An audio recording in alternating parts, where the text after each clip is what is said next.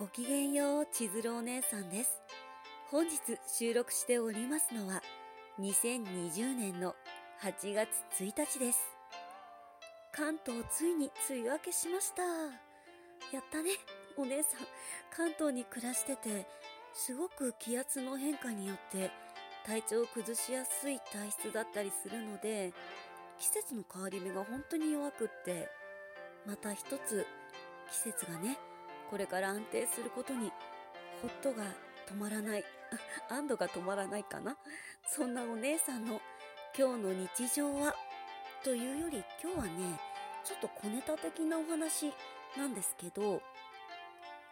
樺沢しおんさんのアウトプット大全という5本、お姉さんのバイブルと勝手にね、読んでいて、すごく大切によく読み返しているんですけど、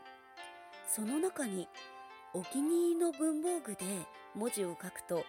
作業がはかどるよって書いてあってね、それをね、実践しようと思っていろいろね、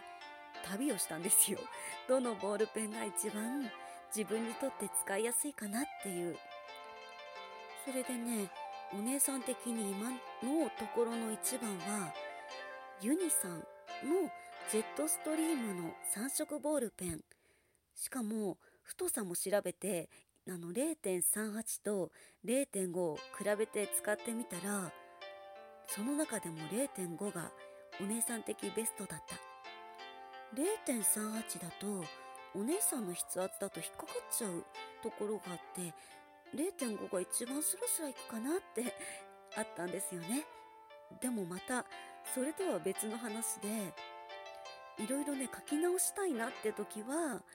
パイロットさんの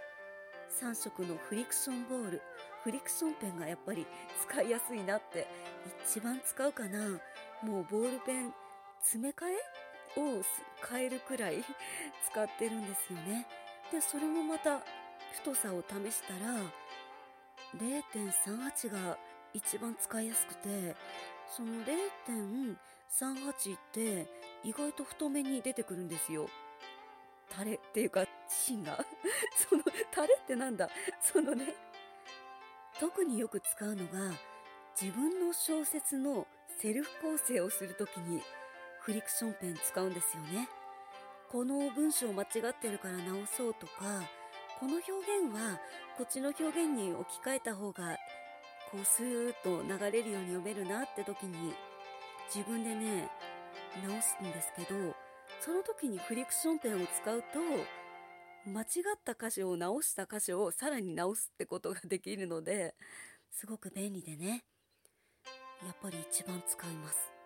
ジェットストリームはねとにかくアイデアを出す時にガーって書く時に引っかかりがないのでひたすらに書いて。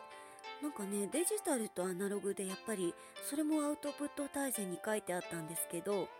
いろいろな長所短所あるのでいい感じに使い分けてレッツクリエイティブライフなんて思っています。というわけで本日はここまでです。ここまで大切に聞いてくださいまして